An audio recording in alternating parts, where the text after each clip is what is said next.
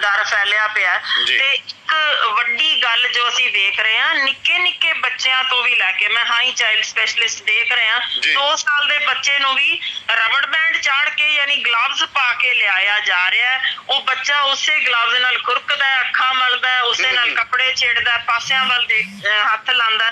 ਮੈਂ ਸਪਸ਼ਟ ਕਰ ਦਿਆਂ ਕਿ ਇਹ ਗਲਵਜ਼ ਜੋ ਪਲਾਸਟਿਕ ਦੇ ਨੇ ਉਹਨਾਂ ਦੇ ਉੱਤੇ ਕਰੋਨਾ 4 ਦਿਨ ਤੱਕ ਚਿਪਕਿਆ ਰਹਿ ਸਕਦਾ ਜਦ ਕਿ ਆਪਣੇ ਹੱਥ ਧੋਂਦੇ ਸਾਰ ਸਕਿੰਟਾਂ ਵਿੱਚ ਉਹ ਪਰਾਂ ਤੁਰ ਤੁਰ ਜਾਂਦਾ ਹੈ। ਜਾਂਦਾ ਬਿਲਕੁਲ। ਉਹੀ ਗੱਲ ਹੈ ਨਾ ਗਲਵਜ਼ ਨੇ ਆਮ ਪ੍ਰੋਟੈਕਸ਼ਨ ਇਹ ਘਰਾਂ ਵਿੱਚ ਗਲਵਜ਼ ਨਹੀਂ ਪਾਣੇ ਕਿਸੇ ਵੀ ਹਾਲ 'ਚ ਡਾਕਟਰਾਂ ਲਈ ਰਹਿਣ ਦਿਓ। ਜੇ ਤੁਸੀਂ ਬਾਹਰ ਵੀ ਨਿਕਲਿਓ ਤੁਸੀਂ ਗਲਵਜ਼ ਸਿਰਫ ਉਦੋਂ ਜੇ ਤੁਸੀਂ ਕਰੋਨਾ ਦੇ ਮਰੀਜ਼ ਨੂੰ ਹੈਂਡਲ ਕਰਨਾ ਤਾਂ ਪਾਓ। ਨਹੀਂ ਤਾਂ ਗਲਵਜ਼ ਨਹੀਂ ਪਾਣੇ ਸਗੋਂ ਇਹ ਬਿਮਾਰੀ ਦਾ ਕਾਰਨ ਬਣਦੇ ਜਾ ਰਹੇ ਨੇ।